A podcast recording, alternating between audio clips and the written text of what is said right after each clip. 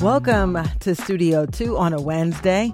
I'm Cherry Gregg. And I'm Tom McDonald in for Avi Wolfman Arent. Tom, welcome to Studio 2. I'm excited to be working with you well, today. Thank you for having me. And we got to plow right into it because we've got a really busy hour. We do. Later in the hour, Philadelphia Police Commissioner Danielle Outlaw joins us to discuss her department's approach to crime in this city, what's been successful so far, Mm-hmm. and all of the work that still needs to be done. And we want to hear from you. Send your questions for the commissioner to Studio 2 at whyy.org. Definitely looking forward to that conversation. And in a few minutes, we'll talk about Lieutenant Governor Sheila Oliver, who passed away yesterday at the age of 71 due to an undisclosed medical condition, and an interesting story on how money has changed the big professional sports teams.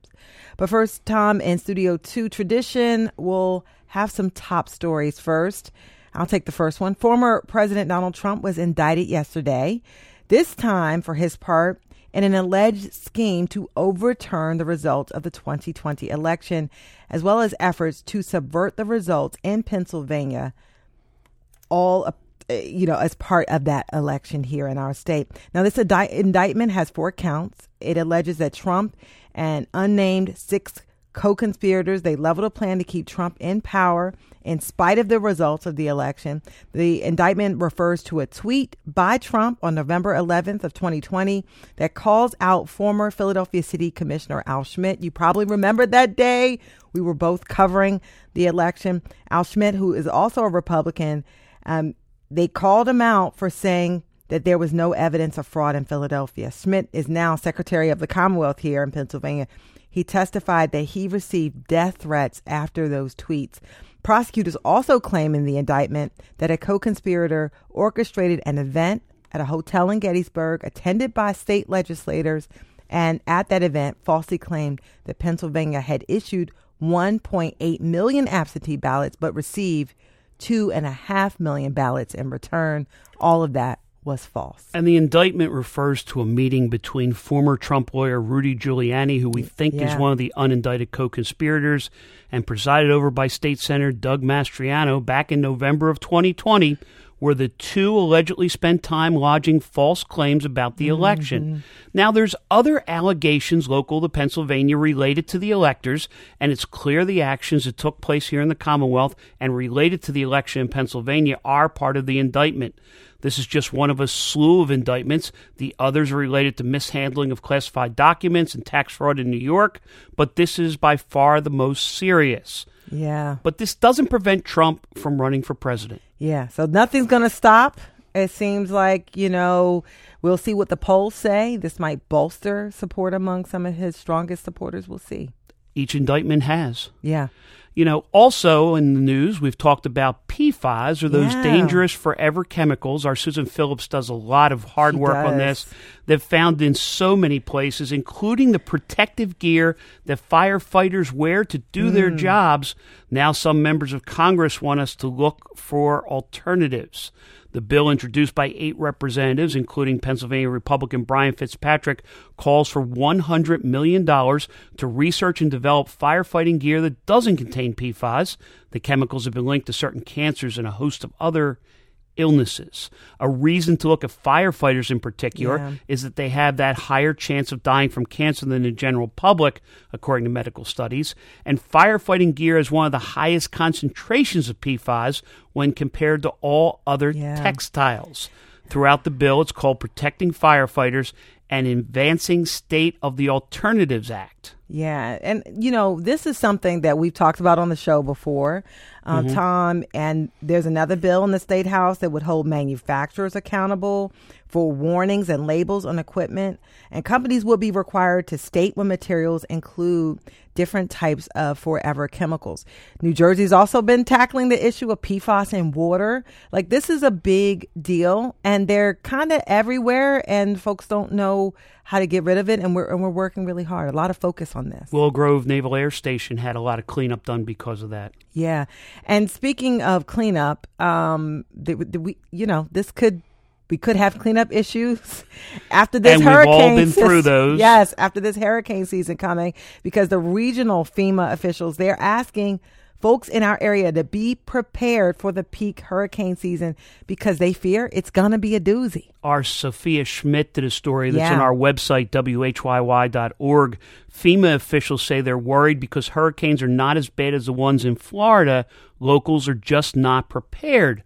But the National Oceanic and Atmospheric Association, or NOAA, forecast a near normal Atlantic hurricane Yeah. season this year. But is anything normal this year? I don't think so. And, and Tom, what's interesting is that, you know, I mean, hurricanes happen and other hurricane reasons all the time. But because they aren't as severe in our region all the time, people just aren't ready. They and keep so calling them 100 year storms, and they Yeah. don't come every 100 years. Yeah, they're coming a lot more often. And what FEMA is recommending is that you develop a plan with your household for where you'd go if you were told to evacuate. Also, put together a home disaster kit and a go bag with essentials like important documents, right? Medications, pet food. Also, download a weather app so you can stay abreast of what's happening and sign up for local emergency alerts. Because, Tom, I remember seeing you, like, I think Hurricane Sandy or something, like, Superstorm we were Sandy down the shore. Yeah. Yeah. And this stuff can get serious and it could happen to us. I have to admit, I got my four wheel drive stuck during Superstorm Sandy. I'm glad you Cost me a fortune to get pulled out. At least you have four wheel drive though. Some Well- of these people are riding around with the two wheels. Everybody can buy a four wheel drive if they win the Mega Millions jackpot. Oh, we switching to our final One point two five billion. with a B. I've got my, uh, you know, billion dollars, Yeah. and uh, no one's won the Mega Millions jackpot since April eighteenth. That's a lot of It's money. Mm-hmm. one of the largest in U.S. history, but not the largest. The Mega Millions jackpot was 1.537 billion on October 23, 2018. wow. One winner from South Carolina. And I just want to put this all in perspective because I've been spending about $10 a week Me too. pa- paying for these Mega Millions tickets. And the chance of winning the jackpot is about one in 300 million. that's a lo- that's not good. I That's think that really equals you being struck by lightning and bit by a shark at the same time. oh goodness. Well, people in the U.S. they've spent upward of a hundred billion dollars on lottery tickets in 2021. Fifty percent of Americans buy a lottery ticket at least once a year. So we're not alone, Tom. We're not alone. Everybody does those office pools too. yeah. So you know, just keep trying. Somebody's going to get that billion. If it were me. I probably would still come to work, y'all. So you might still hear me. so we'll see what happens. I Just remember, million, just though. remember when you win, make sure you don't tell anybody. Oh, Make sure the ticket's safe, and consult an attorney. consult an attorney, yes, and a financial person Right. probably too. So now we're going to move on to our newsmaker. Lieutenant Governor Sheila Oliver died yesterday at the age of 71. Joining us right now to talk about her life and her political career is WHYY South Jersey reporter Kenneth Burns. Kenneth, welcome to Studio 2. Thanks for having me. Oliver passed away due to an undisclosed medical issue, but had been dealing with personal health issues for some time. Have you heard anything more about this medical issue? Nothing new in terms of what she was diagnosed with or her health issue. It remains undisclosed at this time. Uh, and as you alluded to, there has been she has had issues uh, uh, off and on in recent memory. And you really haven't seen her much lately, right? That's correct. In fact, she was uh, acting governor uh, at least until Monday morning when they took her to the uh, hospital in Mhm. North Jersey. And uh, suffice to say, the condition must have been bad enough where she couldn't execute the duties of that office. So those duties have transferred and now rest with Senate President Nick Scutari. Yeah, one of the things I found interesting is that um, Oliver was only the second ever lieutenant governor of New Jersey. Um, what were some of her accomplishments since she took over that position in 2018? Right. And let's provide a little bit of context. Lieutenant having a lieutenant governor in the Garden State is fairly new. It's a it was, it's a mechanism of the last 20 years. The state constitution was actually amended in 2006 to Mm. accommodate what will happen. Uh, keep that in mind as we talk about this. Uh, as such, she was assigned whatever uh, Governor Murphy gave her to, Governor Phil Murphy. And in her capacity as lieutenant governor, she ran the Department of Community Affairs. That's the agency that helps determine how state government helps the municipalities, more than 500 in New Jersey. And more notably, she oversaw this. She oversaw the state takeover of Atlantic City's municipal government. So she had a hand there, and then she stepped in as acting governor. I remember a couple of years ago, she signed a bill in Trenton that would provide some money to help uh, reform juvenile justice in the state. Mm. Wow. And uh, so she did quite a bit as lieutenant governor. And before that, she became well known in the assembly after becoming speaker. She was the first black woman to do that. She also made history when she was elected lieutenant governor, as you mentioned. And here is here she is in her victory speech after winning that election. I hope somewhere in this great state of New Jersey, a young girl of color is watching tonight and realizing that she does not have a limit to how high she can go. Wow, powerful words right there. Did did people perceive Lieutenant Governor Oliver as a trailblazer in New Jersey? Kenny? Absolutely. And in fact, uh, I mean, hearing that now even gives me chills yeah. to this day. So let's let's walk through this. Second, well, second female lieutenant governor overall. The first one was Kim Guadagno under Governor uh, Chris Murphy or uh, Chris Christie. Just the second woman ever to serve as assembly speaker. The first one was in 1965, wow. and the second black lawmaker after Howard Woodson in 1974 to hold that job. And then on top of that, just the second black woman to lead a state legislative chamber in the country after Karen Bass in California. She's currently mayor of Los Angeles. And even before that, she was she was active, particularly in Essex County politics. She lived in East Orange for a long time, almost became mayor, but lost by 51 votes. Mm. And even before she became Assembly Speaker, she was already a veteran of the Assembly, first elected in 2003. So, what happens next? About a replacement, Kenneth? Well, sounds like we lost WHYY's Kenneth, Kenneth Burns. Burns. So what does happen? Uh, can you hear me? Oh, there yes, we go. There we go. What happens next? Uh, bear, bear with me. Siri is fired. Um, as I alluded to, this is new territory. So Governor Murphy has 45 days to pick a successor, and it could come from anywhere. It could be a commissioner already in his administration. It can be uh, someone in the legislature and keep in mind, the legislature is up for reelection, both the assembly and the Senate. So any one of the legislators could be picked. But either way, the governor has to pick one in 45 days to finish the remaining term of uh, the late Sheila Oliver. Yeah. Have you heard any reaction from folks on this? Oh, from both sides of the aisle. Um, I'll give you a taste. Governor Chris Christie posted this on social media. He called it a sad day for New Jersey and for him personally, and called her a great partner. Uh, his predecessor, Governor Murphy, uh, who often referred to Oliver as a partner in government, uh, said the same thing. And she he also alluded to uh, how much of a trailblazer he or she is. And then Trenton Mayor Reed Gusciora, who was a assemblyman for a long time before uh, leading the capital city, they were uh, desk mates in the assembly. And all of them said she was genuine, she was passionate, and that she worked across the aisle. And this cannot be under, overstated enough a trailblazer in the state of New Jersey. And as we get ready to wrap up, I just want to quickly say she didn't always get along with Governor Chris Christie, but he had a lot of positive things to say. Yes. In fact, uh, you'll find this dynamic. Uh, one of the uh, key examples of that was the pension reform, aka Chapter 78, which required uh, public workers to contribute more to the public yeah. worker pension system. Uh, she crossed the aisle along with Steve Sweeney, the former state senate president, to uh, pass that yeah. bill. Cost her politically, but she still wound up uh, yeah criticizing them. yeah, well, that trailblazer indeed. That's Kenneth Burns, South Jersey reporter for WHYY. Thanks so much for joining us, Kenny, on Studio Two. Thank you for having me. Coming up, Philadelphia Police Commissioner Danielle Outlaw standing by. We'll be right back.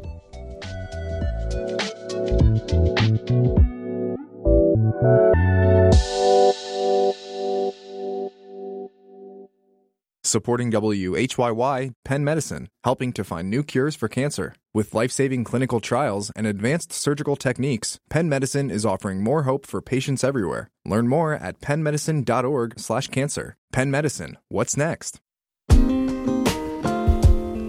Welcome back to Studio 2. I'm Cherry Gregg. Tom McDonald is with me, filling in for Avi today. Cherry, gun violence has Yeah. plagued Philadelphia for decades, but with the pandemic, the number of shootings and homicides rose even more dramatically, as they did in most large cities in America.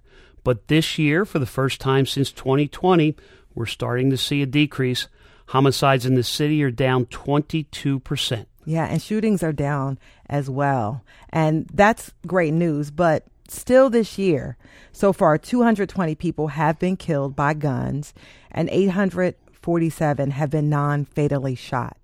That is far too many people dying or having their lives and their family lives forever altered. So we wanted to look at this decline and talk about what's behind it, what strategies are working, and what needs to push and get a little bit better. We've asked Philadelphia Police Commissioner Danielle Outlaw to join us in our studio to talk about guns, crime, and policing in the city. Commissioner Outlaw, welcome to Studio 2. Thank you. Thank you for having me today. And if you want to send us a question for the commissioner, email studio2 at whyy.org. Yeah, so we just talked about a decline. 20 plus percent. Philadelphia is doing better than some of the major cities when it call, when we're talking about trending downward on homicides and shootings. Congratulations. Thank you. Um, I want you to talk about what do you think the PPD has done that has worked and that has helped contribute to this decline? I think it's a combination of things. One, I just want to thank you all for acknowledging that there has been a decline. Um, but I think it's a combination of things. Uh, first and foremost, I think it's important to underscore uh, how important it is for us to partner with community. Uh, we've been working with folks who've had boots on the ground for a very long time, and I think that's a very essential part with furthering the work that we do once we take enforcement action, once we make an arrest out there, the community is left to say, okay, now what? We still have to address the root causes of why we're seeing this gun violence. And that's when our community groups come in and step up and really assist us. So I, I want to underscore that before I talk about um, specifically what PPD is doing. But with all of that said, uh, you know, we found as we relate to this year, right, we were seeing some steady declines last year as well. Um, but we're really finding our rhythm, I think, with this year. At the beginning of this year, we recognized, you know, we were using data. We, you would hear me say data and intelligence all the time, right? We, we don't have the luxury of just putting a cop on every corner, but we also know that best practices say you got to use the data to, to drive your deployment decisions where are the worst of the worst, right? We know it's a small group of individuals that's driving the largest percentage of the crime. Same thing with hotspots or neighborhoods in the city. So, where are those key areas? Who are those key individuals? Who are our shooters? Who are our killers? And are we flooding those areas to address those people? But we found in the beginning of this year that the data changed. So for uh, you know in the beginning of 2020 when I came, the data and intelligence told us one thing, but with the pandemic, we know the nature of crime changed. We know it shifted uh, in certain parts of the city. Some of the players weren't necessarily the key players that we were looking for, and so at the beginning of this year, we shifted our deployment efforts in not only focusing on four core districts in the city that were driving citywide violence, but also making sure that we were using accurate data and intelligence to look at the right people as well. In addition to uh, shifting our efforts there, we created something called a, a shooting investigations group. Now, a lot of folks know that, you know, from watching the first 48, right, there's homicide detectives or investigators that follow uh, a homicide investigation from the start to the finish, and that's what we see on TV. But the non fatal shootings weren't necessarily getting that same amount of attention that the homicides were getting. And we know that a lot of our shooters are some of our killers as well, meaning just because someone didn't die, you know, from, you know, fortunately, uh, from a bullet wound doesn't necessarily mean that the person behind the other, uh, on the other side of the gun didn't have the same intention. They just got lucky in that yeah. sense. So by forming that shooting investigations group, those detectives are specifically focused on the non fatal shootings in their geographic area, but they're getting all the same resources and access, whether to the DA's office or our federal partners, technology, all of the resources that the homicide investigators are getting so that they too can investigate these cases with a fine tooth comb. Our clearance rates have gone up, not just with our homicide investigations, but also with our non fatal shootings. And I think that's also served as a deterrent. And then I'll also say, too, we're using our forensics in a very intentional way. Uh, we found that over the last couple of years, um, we are able to use DNA in different ways. And so we began prioritizing very early on um, some of our homicide investigators. And I won't go into detail how we use the DNA, um, but we've been you know, really pushing our forensic capabilities to the edge. And hopefully over the years, we'll be able to expand that as well. So there's been quite a few things that we've done differently, refocusing our efforts, making sure that we're intentional about who we stop, uh, where we place ourselves.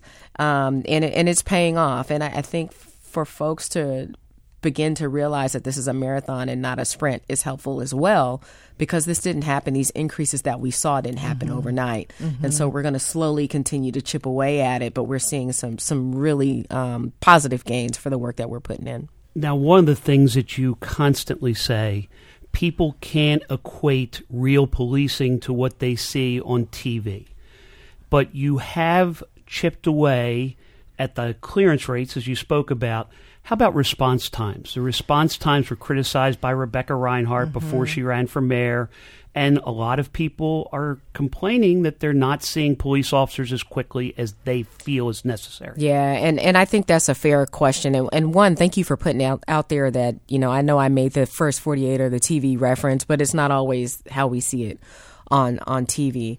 Our response times, we still have some work to do. Uh, you know, our response times are fairly well when it comes to priority one calls, meaning the most serious of the crimes. But we can, but we can do better. I mean, I just recently uh, took a look at them and it really depends. You know, we measure our response times based off of start to finish, right? When we receive the call, when we re- arrive on scene, and then how long it takes for us to actually close the call. Mm-hmm. And depending on the gravity of the situation, our one officer or several officers might remain on scene for a very, very long time which means we have less, less officers uh, to respond to lesser priorities in the city.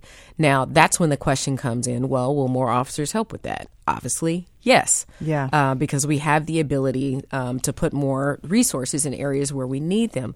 We have to remember, I mean, we happen to be talking about gun violence right now, but we have to remember that in a city of neighborhoods, each neighborhood has their own priorities, and it might not be gun violence. Some neighborhoods want us to address quality of life issues, and they want us yeah. to do that right away. But we have to, given that we have the resources that we have, we've yeah. had to prioritize the gun violence over the other types of less serious calls. And, and I want to talk about resources now because uh, we have a lot to cover, and I want to make sure we get to that because you pivoted to that. PPD have faced some major shortages of police officers um, you know, officers were retiring, out on disability, and just lower academy graduation numbers, right? Um, but you've implemented some changes. Um, one was part of that arbitration award from November of last year, where you guys were going to deploy civilians in some cases. How's that working out? So, what that did, so for those who don't know, we don't have the ability, I don't have the ability to put officers wherever I want to mm. contractually, right? Um, once they are assigned to wherever they are, there has to be a legitimate uh, contractual reason for me to move them. So, you might hear a lot of leaders talking about putting people in the right seat, put put right people in the right seat, or me being able to shift uh, officers on a permanent basis so I could you know, focus on whatever the needs of that month are. I don't really get to do that. I can detail officers out, but only for a short period of time. As such, over the years, because contractually that's the way it's always been, we find ourselves really heavy on the sworn side, but the number of right. support mm-hmm. staff is really, really light. And that's important because when we're looking at budgets or overtime or just the duties of what police officers should do, you know, we ask ourselves, can we put more police officers on the street and have a non sworn or a civilian person do some of the work of the police officers? The answer is yes. And so, and after, what categories or what areas? would so after a lot of back and forth in negotiating for the first time, for example, um, I would say, you know, um, I saw some officers. This is, I don't want to say I'm exaggerating, but sometimes you would see officers delivering mail. I don't think that's something that a police officer should do. Yeah. Um, graphic design. You know, again, we have some really, really talented police officers that just happen to know how to do other professional or provide other professional services. and so you've moved them to sworn roles and put civilians. Well, over those roles. Um, that sworn police officers have been in these positions. So I want to make very clear what the arbitration award allowed us to do is as people retire out, I can now fill those positions with with civilians. So it's not an overnight. Um, okay, you're no longer here. I'm hiring for you know, but it's helpful because what that allows me to do instead of like what I did in the beginning of the summer, what we all did was Yeah. pulling people out of administrative roles, officers, and putting them back on the street. I get to keep officers where I need Yeah. them and then have civilians in place to do And- some of the administrative help. And if you're work. just and if you just joined us, we are speaking with Philadelphia Police Commissioner Danielle Outlaw. We're talking about homicides being down 22% in the city. What's working, what's not. Do you have a question for Madam Commissioner? You can email us at studio2 at whyy.org. And we do have them coming in right now. Saeed from Northeast Philadelphia. Be gentle, folks. Be gentle. and the Shemia via email both are asking a similar question, so I'm going to group those two together. And the question is why are we not stopping drivers for violating stop signs, speeding, racing, fake temporary plates? And they're saying it feels like there's no traffic laws in the city. I think that's a fair question too. The answer is we do, right? But we're talking about volume, one. And then two, we have to do it in a safe manner. So when, when we're talking, I, I'm assuming they're talking about car meets. Right. Um, the weather gets nicer, cars come together, they gather. Um, the good news is is that over the past two or three weekends, um, when we've had some impromptu gatherings, our officers are able to get there quickly on scene and disperse. Um, I've been asked questions, you know, why haven't you used stop strips or thing like things like that.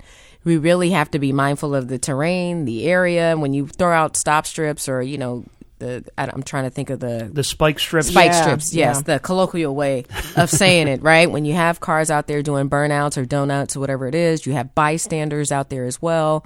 Uh, car spins out of control. Where does it go? It goes into the crowd or into the officers. Or into you had an officer injured just recently. Yes. So we have to think about um, some of the safest ways to do that.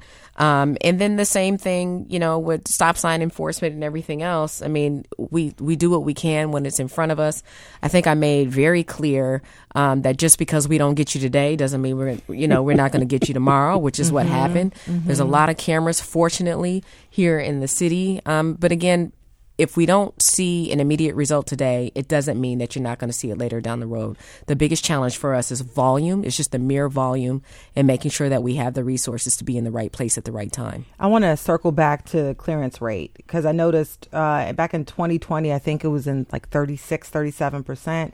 It's now up to 63%. You talked about some of the issues um, surrounding, you know, clearance rate, what, you know, creating this shooting investigations team and all that.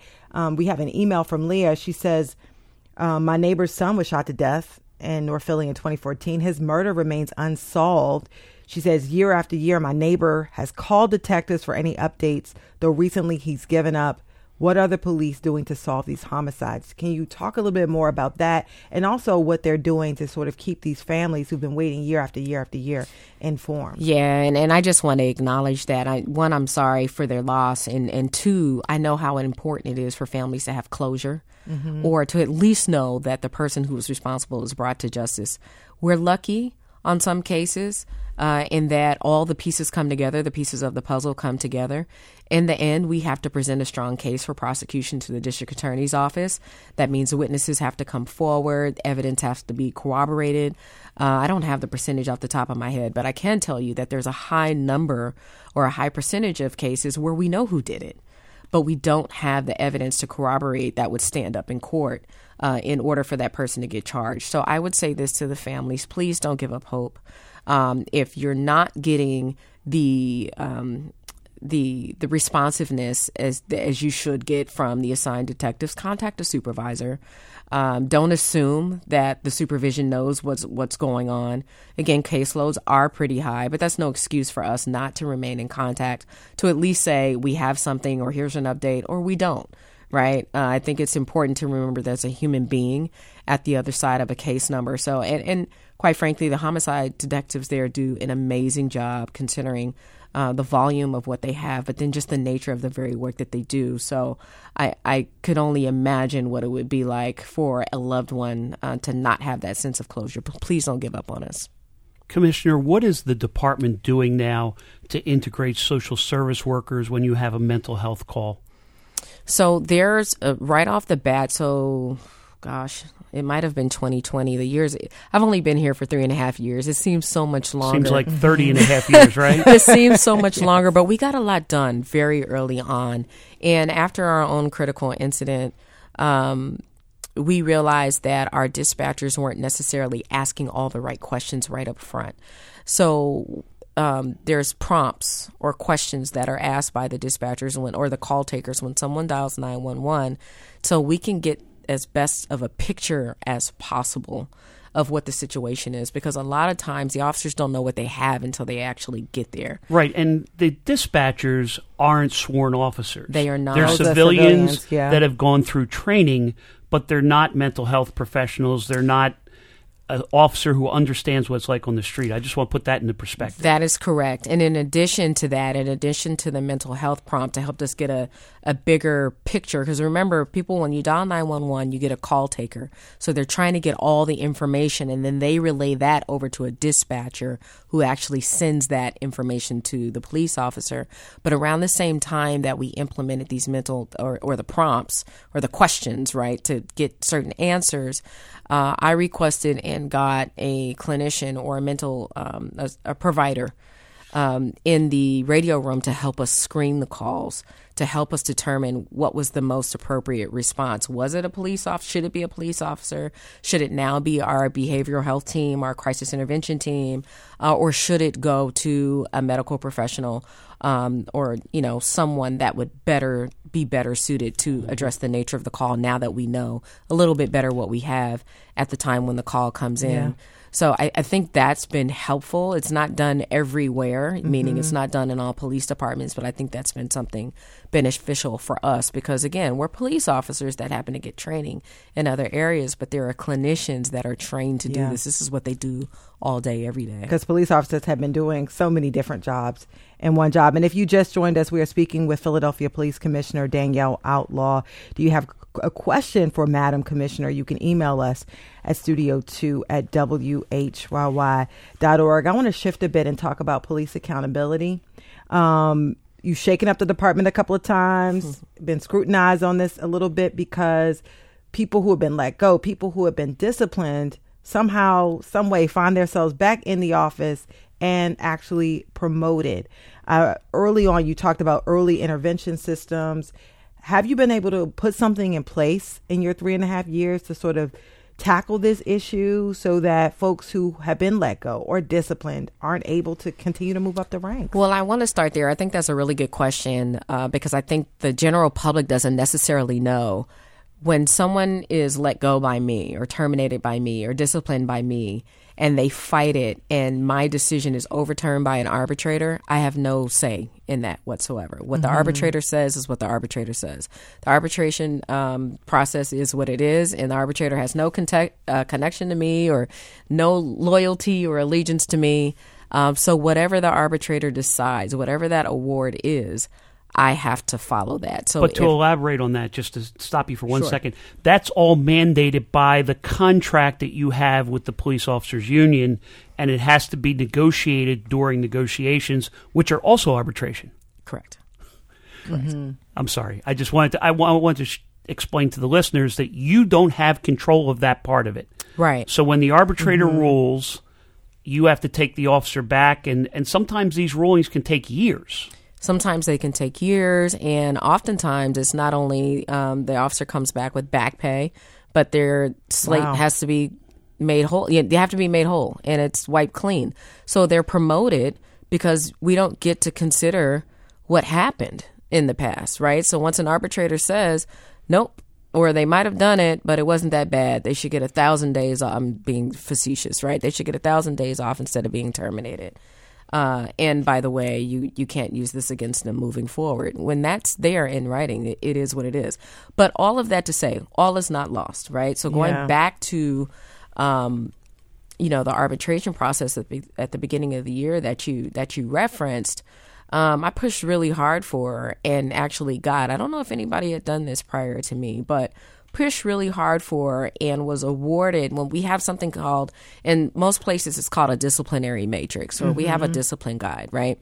And that serves as something that allows us to be consistent when we're disciplining. So if someone is found you know there's a sustained finding for conduct unbecoming there's a range right? First offense second offense third offense. And then there's another column there for how long we can consider previous violations of that.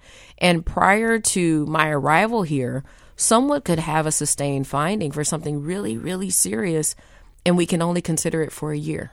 Yeah. Right?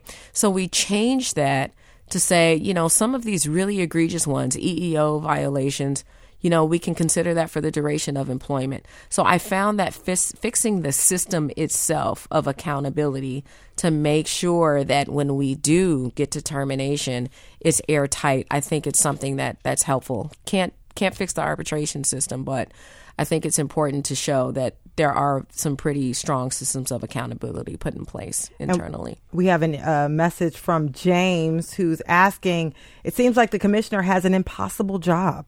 How does it feel to have a seemingly impossible job? Quick answer for that one. uh, quick answer. Impossible. You know, I, I, it's funny. Is when I first got here, I said I feel like I'm running for an office that doesn't exist. Yeah. Right. And, you know, we step into things when things are at their worst, or we're giving these assignments when things are at their worst and they're not quickly turned around. Then it's like, oh, see, I told you you couldn't do it. And I've done my best to manage expectations from day one to let me, you know, let folks know I'm not a, a team of one. It's We're an ecosystem. Uh, but it's still very fulfilling work. It's still satisfying, and we've gotten a lot done in the last three and a half years. And a quick follow up to you because um, when you started at the PPD, the pandemic hit like a month later, and you weren't able to really hit the streets. How has your ground game and your community relations game changed now that things are open back up and everybody's back to semi normal? I, you know what? I sometimes just get out and walk because I can. Um, and when I, I say running away from home, you know, to get out of the office, and, and and it's amazing because I have the ability to get out and connect with community, be at community meetings, all the things, all the warm touch points that didn't exist when I first got here, they're back in stride now. So I have the ability to show up, be seen, touch on folks and say, you know, hey, how you doing? Give me a hug. How are you? It's been amazing, and it's it's been like night and day compared to you know when I first got here and not having the ability to connect. All right, I have to break in because I, I have 30 seconds for you to answer this Yes. one. Do you think that you'll be around in the next administration? I don't know. Um, you know, I'm gonna keep going until something or somebody tells me to stop. Obviously, it's not my decision uh, to be made, but you know, we're we're gonna keep on the grind and, and, and make it happen. I love what I do. Yeah, quick follow up to that. Um, I know the presumptive nominee is Cherelle Parker. Have you had a chance to build a relationship with her yet? Uh, we've built a relationship prior uh, to her, you know, running for mayor. The, the thing is, what folks don't realize is that we don't get to talk. Ethics rules don't allow us Ah. to communicate um, prior to the election. So It is what it is. it is what it is. By the way, you said you felt like you were walking in your purpose. Do you still feel that way? Absolutely. I absolutely do. And I'm reminded by that. You asked me about, you know, getting out and interacting with community. I'm reminded by that every time I go out and walk amongst folks. So it's been great. Wonderful. That, my friends, has been Philadelphia Police Commissioner Danielle Outlaw. Thank you so much for coming into Studio 2 today. Absolutely my pleasure. Thanks for having me. We've got some breaking news in Pennsylvania right now. A jury in the Pittsburgh synagogue mass shooting trial has chosen the death penalty for the gunman who killed 11 worshippers in 2018. Yeah, and we talked about the trial a few weeks ago while the jury was deliberating that sentence. NPR will have more on that outcome later today. Coming up next, Cherri, we're talking about the future of professional sports. Lots to come on Studio 2. Stick with us.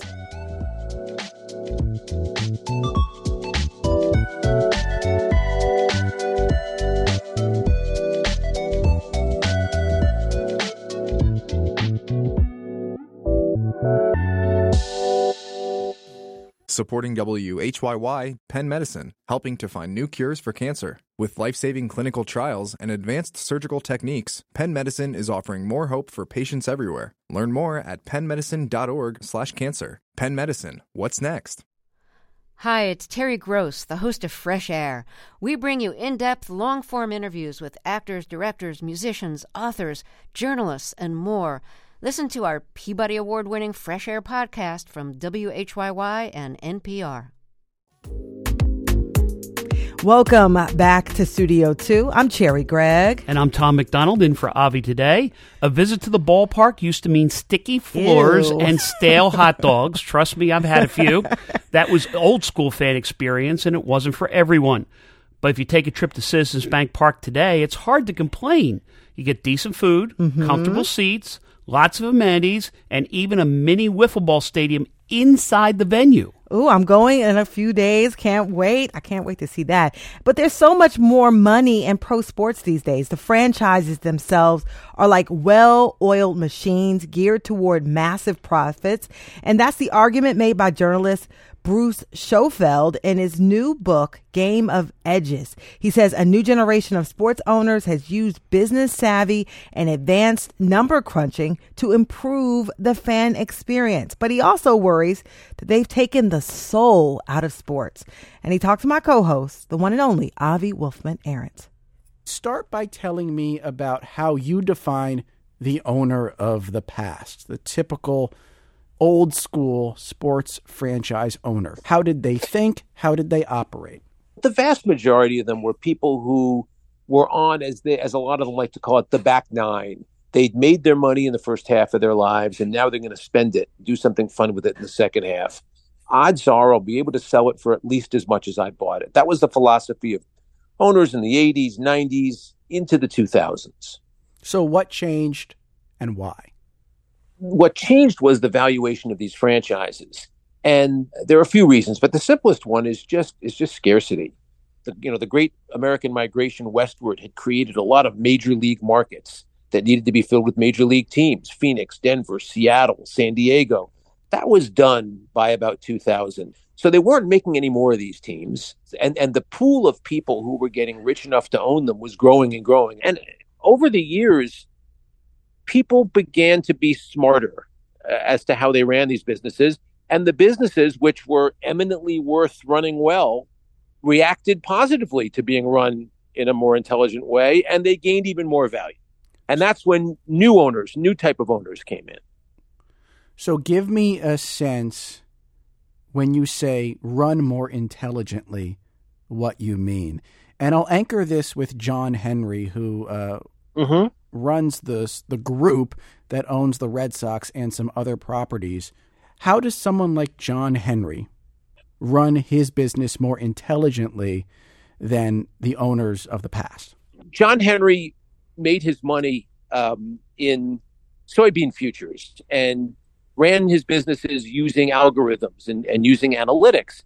He realized that if he was running his soybean futures using these tools, it would make sense to run his expensive new acquisition the same way. And that led to a lot of things, both on and off the field. That meant changing the way you priced your tickets and changing the, the relationship you had with the fans. And that led to revenue streams. They were one of the first teams, for example, that where you could rent out a boardroom in the in Fenway Park to have your your company meeting there or to have your kid's birthday party. And that does a few things. You know, it gives them a little bit of income, but it also kids who go to a birthday party at Fenway with all the Red Sox stuff around, seven, eight year olds going to a birthday party, they're fans for life. Now, Bruce, I'm imagining some old guard owner listening to you and thinking, wait a second. These folks that owned these franchises in the 70s, 80s, and 90s presided over a period in which the growth of these leagues was astronomical. Some of them, like the NBA, went from barely even getting national exposure in games to generating billions and billions in revenue. W- Was the old Well- guard simply lucky? They just came around at the right time? No, and I, I think let's turn that inside out because one of the interesting ramifications of what all these new owners have done is to create uh, to create businesses that while they may be operating at a higher efficiency than they used to, a little bit of the charm and the humanity of them is lost. And that's that's a crucial point. If you are a lifelong Phillies fan and you and the Phillies don't win for a decade and you go to games and you say, "Oh my gosh, the parking lot getting out of the parking lot's ridiculous and the food's terrible and and I can't believe they traded my favorite player." But what can you do? You're a Phillies fan. It's like saying my sister annoys me so much, but you know she's my sister. Yeah.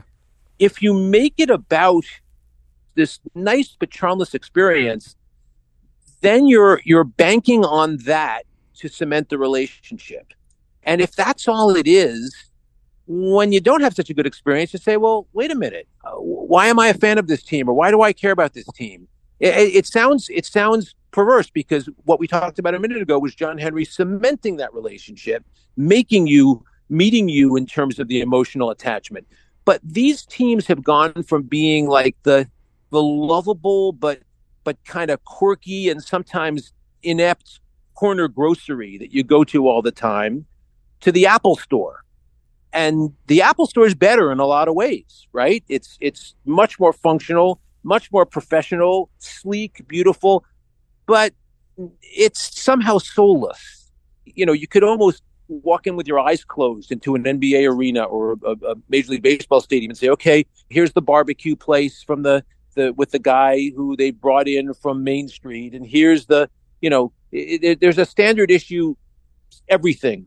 What you just said reminded me of uh, growing up at Camden Yards, going to games, seeing the Orioles, the Baltimore Orioles, and they had a, a food vendor called Boog's BBQ, um, and mm-hmm. Boog Powell was a former player of the Orioles, and I guess you're supposed to think that these are Boog's recipes or whatever being served at Boog's BBQ inside the ballpark.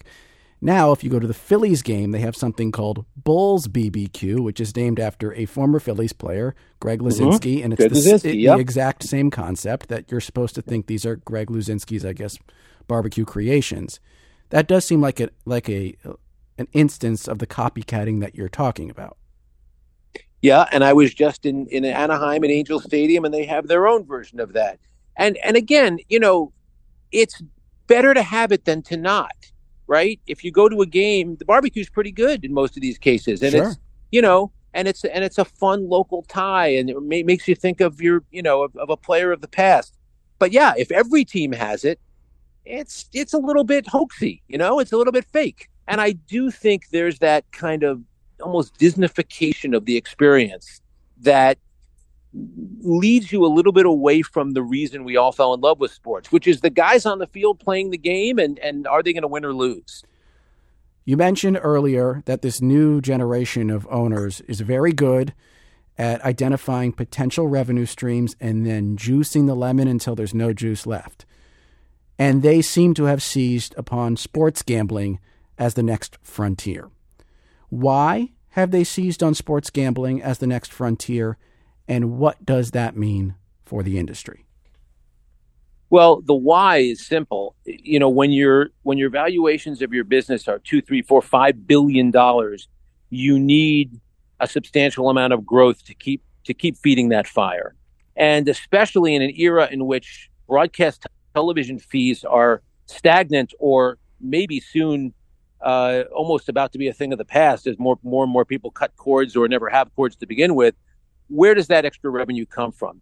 Gambling is insidious. You know, a Saturday night game between two teams at the bottom on on on ESPN that you'd never watch because it's not your team and you don't care about it. Well, wait a minute. All of a sudden, if you have a bet on that game, now it's you know it's must see TV, right? It's not it's not and and that and those that fourth quarter, you say, well, the, you know, clearly the Sixers are going to win. Let's just turn this off. They're up by thirty. But wait a minute, I have a bet. I just made a bet just now on my handheld on who's going to score the most points in the fourth quarter. And that's great short term. It creates interest where there was none. But again, are people that grow up with that connection to the sport really sports fans? There are some voices within the leagues now that are saying we may have kind of killed what made sports so much fun and so so unique in in uh, in the world of entertainment. That is Bruce Schoenfeld, author of Game of Edges.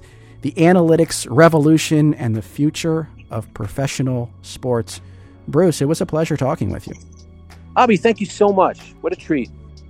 And that was my co host, Avi Wolfman Arent. Thank you so much for that interview. Well, that is it for Studio 2 today. Our producers are Debbie Builder, Paige Murray Bessler, and Andreas Copes.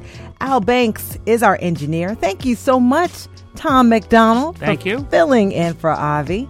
From Studio 2 at WHYY in Philly, I'm Cherri Gregg. And I'm Tom McDonald. Thanks for joining us.